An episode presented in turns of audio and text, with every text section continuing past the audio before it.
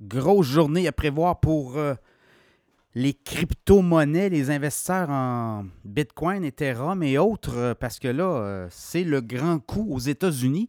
La SEC qui a autorisé la vente de ETF, de fonds négociés en bourse au Bitcoin comptant. Et c'était très attendu dans la communauté des crypto-monnaies, des investisseurs, notamment du côté du Bitcoin. Et là, ben, vous voyez là, le prix du Bitcoin est en forte croissance euh, au cours des dernières heures. Au moment où je vous parle, 47 800, 47 900, là, tout dépendant. Euh, écoutez, puis là, c'est comme ça. C'est sûr que jeudi, vendredi, ça pourrait être très fort là, à la bourse, puisque là, il va y avoir 11 nouveaux ETF au comptant Bitcoin qui seront disponibles. D'ailleurs, les frais sont sortis, là, ça passe de 0,2% par année à 1 point quelque chose, le. C'est à peu près euh, là-dedans que ça joue. BlackRock a annoncé ses tarifs aussi pour son ETF euh, e Bitcoin à 0,25% Ça, c'est en américain, c'est du côté américain. Au Canada, on peut déjà négocier par les euh, marchés boursiers des fonds négociés en bourse en crypto-monnaie. On avait ça depuis au moins deux ans au Canada. Il y a plusieurs joueurs qui l'offrent. Donc, regardez aussi au niveau canadien, sur les investisseurs qui veulent investir à partir du Canada. ça peut être plus facile aussi au niveau des transactions si vous êtes déjà sur des plateformes. Sinon, ben, si vous avez des comptes US aussi.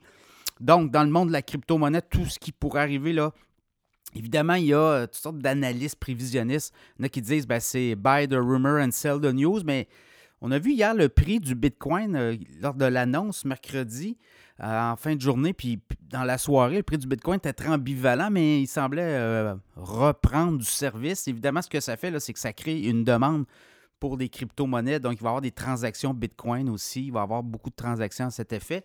Et euh, là, ce qu'on dit, c'est qu'après les fonds ETF Bitcoin, on va avoir des fonds ETF Ethereum éventuellement. Les demandes sont déposées aussi devant la SEC. La SEC devra aussi donner son aval à ces euh, fonds négociés en bourse, des ETF Ethereum comptants. On les a aussi au Canada, ce type de fonds négociés en bourse. Donc, les Américains vont vouloir aussi aller là. Donc, vous voyez, là, l'Ethereum, c'est pour ça que l'Ethereum a beaucoup bougé hier et ça pourrait aussi euh, s'avancer. Il y a aussi des, euh, parlementaires euh, américains qui doivent déclarer, eux tous leurs investissements. Et là, certains ont pris des positions dans l'Ethereum. Donc, vous voyez, euh, les parlementaires américains, certains voient venir cette demande-là. Donc, ça va créer aussi, je pense, ça va amener une espèce de confiance autour des crypto-monnaies, bien que la SEC l'a encore redit hier.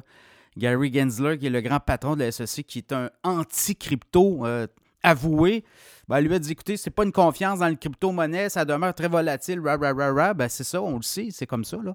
Mais quand même, ça amène une crédibilité autour du marché de la crypto-monnaie. Évidemment, il n'y a pas. Euh, on n'est pas à l'abri. Le, Bitcoin va être très en demande. Il y a un nombre limité de Bitcoin. Actuellement, il y a 19,5 millions de Bitcoin en circulation. À terme, 2140, ça va être 21 millions. Donc, il n'y en aura pas plus. Donc, vous pouvez euh, imaginer que si la demande est forte sur une offre limitée, bien, ça crée par la bande, ça crée une pression sur le prix. Et c'est ça qu'on devrait voir. Et là, c'est pas, euh, pas une science infuse non plus. Là. Euh, ça se pourrait que des gros détenteurs de Bitcoin, on les appelle les baleines, ceux qui détiennent plus de 1000 Bitcoins, ben, passent à la caisse. Le Bitcoin était monté au mois de novembre 2021, on avait atteint quoi? 64, 65 000 même 67 000 US. Et par la suite, il y a eu des ventes massives et ça a fait chuter le prix du Bitcoin, ce qu'on a vu. Et là, ben, par la suite, ben, il y a une demande. On revient avec des ETF aux États-Unis. Le marché américain, le marché boursier, c'est quand même quoi 40% du marché mondial, la bourse. Donc, c'est très important, c'est significatif.